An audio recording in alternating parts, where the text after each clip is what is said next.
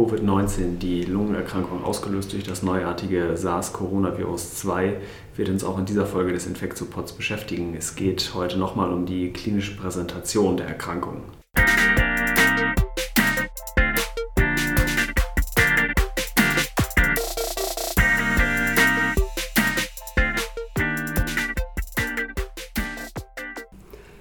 Mein Name ist Till Koch, ich bin Assistenzarzt am UKE und bei mir ist heute Dr. Lucia Wilecki.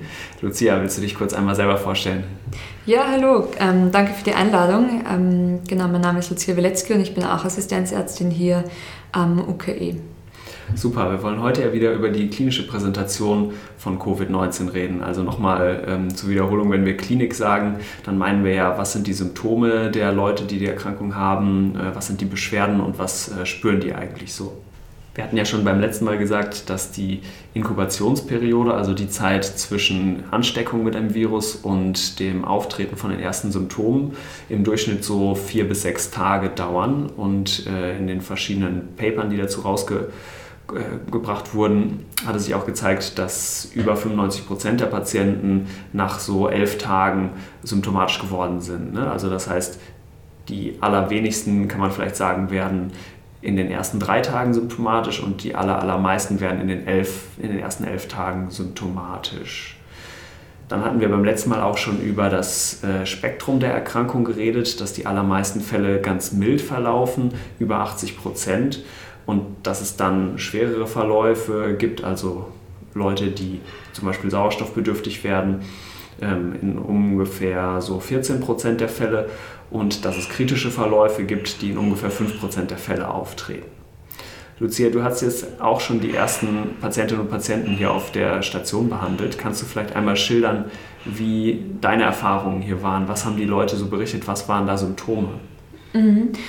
Also grundsätzlich, glaube ich, muss man sagen, dass bis jetzt die Patienten eine sehr heterogene Gruppe waren, also zum Teil sehr unterschiedliche Symptome berichtet haben und sehr unterschiedliche Beschwerden hatten.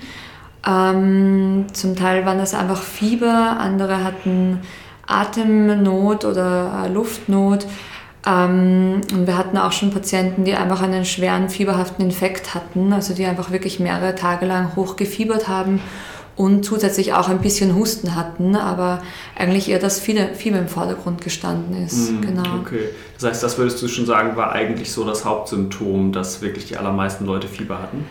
Nein, nicht unbedingt. Also wir hatten auch, auch Patienten, die nicht gefiebert hatten, ähm, zumindest nicht während sie bei uns auf Station waren, sondern vielleicht nur davor oder sie eben nur berichtet haben.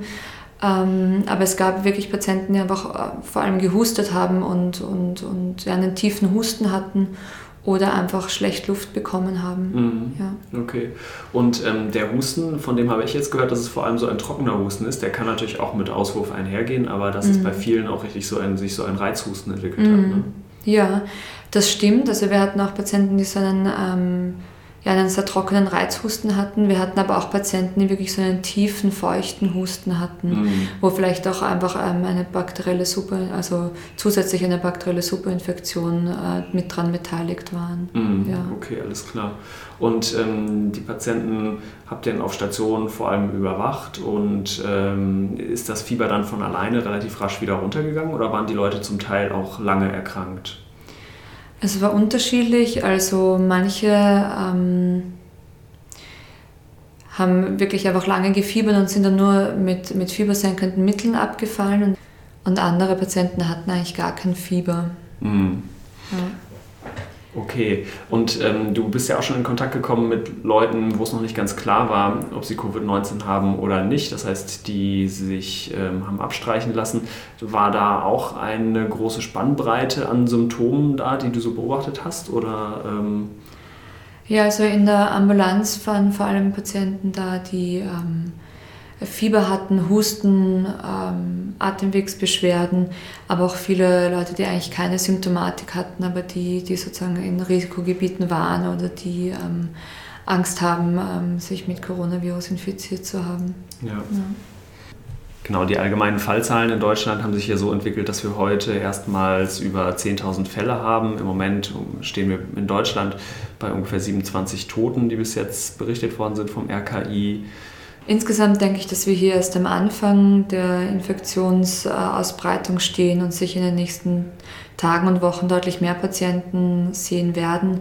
Und ich denke, was das Wichtigste ist, ist, dass wir alle einfach soziale Kontakte meiden und mhm. ähm, möglichst wenig äh, ja, soziale Kontakte haben, um möglichst die Krankheitsausbreitung zu verhindern und uns überlegen, macht es wirklich Sinn, irgendwo auf eine Party zu gehen, sondern das irgendwie wirklich einzuschränken. Ja, genau. Und die Effekte von diesem Social Distancing werden ja auch erst in ungefähr zehn Tagen äh, erwartet, ne? oder ungefähr erst zehn Tage nach der Einführung erwartet. Das heißt, da hm, haben wir sicherlich auch noch ein bisschen Zeit vor uns, bevor die Fallzahlen runtergehen. Ne? Genau, also nur weil jetzt morgen noch nicht die Fallzahlen runtergehen, heißt das nicht, dass sich die Isolation oder die, das Social Distancing keinen Sinn hat, sondern das sieht man eben erst im Langzeitverlauf. Aber es ist definitiv der wichtigste Punkt für alle eigentlich. Ja. Super. Okay, das heißt, ähm, sagen wir nochmal kurz als Zusammenfassung aus der äh, praktischen Perspektive hier in Deutschland. Bis jetzt, die Patientinnen und Patienten, die wir im Krankenhaus sehen, haben eine große klinische Spannbreite. Viele von denen, die du gesehen hattest, hatten Fieber, ähm, einige hatten Husten. Genau, irgendwelche anderen Symptome noch. Durchfall war jetzt nicht besonders häufig, oder? Ja, zum Teil schon. Also zum Teil hatten die Patienten schon von Durchfall berichtet, aber das ist jetzt sicher kein ähm, Aus- und Einschlusskriterium. Also ja. das ist wohl etwas, was wir auch äh, als Begleitsymptom äh, beobachten. Ja. Genau, in der Literatur ist es ja auch nur mit so 10% Häufigkeit oder so mhm. angegeben. Ne? Lucia, deine Familie ist ja in Österreich und du kommst auch selber aus Österreich. Willst du vielleicht noch einmal kurz von deinen Eindrücken aus Österreich äh, berichten, zumindest was du jetzt aus der Ferne so wahrnimmst? Ja, gerne. Ähm, also meine Familie ist in Ostösterreich. Ich habe auch immer wieder Kontakt mit ihnen. Und ich muss sagen, dort, also in Österreich gibt es ja auch seit ein paar Tagen eine Ausgangssperre. Und das wird wirklich sehr hart durchgezogen. Ähm, ich habe das Gefühl, dass dort sehr viele Informationen veröffentlicht wird von der Regierung, äh, von den Gesundheitsämtern. Und ich habe auch das Gefühl, dass sich die Bevölkerung sehr stark daran hält und auch in meiner Familie, also die sind eigentlich alle in der häuslichen Isolation. Und man geht eigentlich nur noch äh, nach draußen zum Einkaufen oder um mal mit dem Hund Gassi zu gehen oder um spazieren zu gehen und dann aber wirklich alleine oder mit den Personen, mit denen man in einem Haushalt lebt. Aber das öffentliche Leben wurde dort sehr stark reduziert.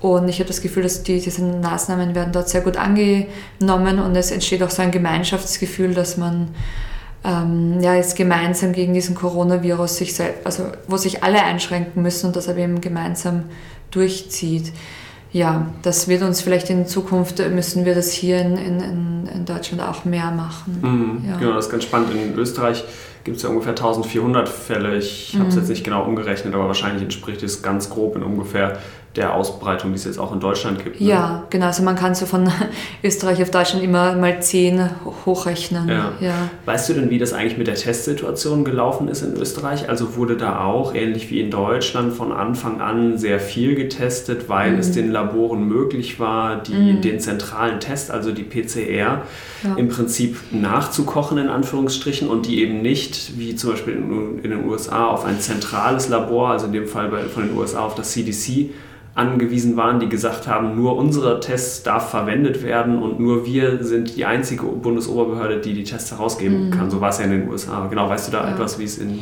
Österreich war? Also ich glaube, in Österreich war das genauso wie in Deutschland, was ich mitbekommen habe. Ähm, und was in Österreich sehr stark angewendet wurde, vor allem in Wien, waren so mobile Diagnostikteams. Also die sozusagen, dass die Leute nicht, wenn sie krank sind, zum Hausarzt gehen oder in eine Ambulanz gehen, sondern eine Hotline anrufen, die natürlich auch zum Teil überlastet ist ähm, und war. Und dass dann sozusagen ein mobiles Team nach Hause kommt und die Personen vor Ort abstreicht. Mhm. Genau. Darauf wurde sehr viel gesetzt. Aber es wird also auch natürlich immer wieder Thema, auch dort sind die Telefonnummern überlastet und äh, es wird täglich daran gearbeitet, die Situation zu verbessern. Aber ich glaube, es ist für je alle Staaten ein, ein Learning by Doing und ja, einfach eine, eine Akutsituation, wo jetzt alle erst damit zurechtkommen müssen. Ja, absolut. Das ist wirklich äh, für uns alle neu und ist letztlich ja auch was, was vor noch einem Monat eigentlich komplett unvorstellbar war, dass es wir jetzt in solchen Zuständen leben, ne? Mhm, solchen ja, definitiv. Also ich glaube, es hat auch bei, in, also bei mir zu Hause in Österreich niemand damit gerechnet, dass eine Ausgangssperre kommt. Ja, ja. ja. Und ja. okay, und dein Eindruck ist, dass die Leute sich wirklich auch dran halten. Das heißt, auf der ja. Straße sieht man dann auch kaum noch Leute. Ja, also einerseits wird es auch in den Medien berichtet. Also ich gucke regelmäßig die, die österreichischen Nachrichten. Also ich, ich sehe mir regelmäßig die österreichischen Nachrichten an, aber es ist auch das, was mir meine Familie erzählt. Also die meine Familie ist auch wirklich in häuslicher Isolation. Die sind wirklich alle zu Hause und, und reduzieren die sozialen Kontakte. Und natürlich wird jetzt WhatsApp und andere ähm, Social-Media-Kanäle deutlich mehr genützt als davor. Ja. Super dann ist es nämlich vielleicht auch weniger ein Social Distancing, sondern eher ein Spatial Distancing, also dass man eher sich voneinander ja. physisch fernhält, aber natürlich trotzdem ja.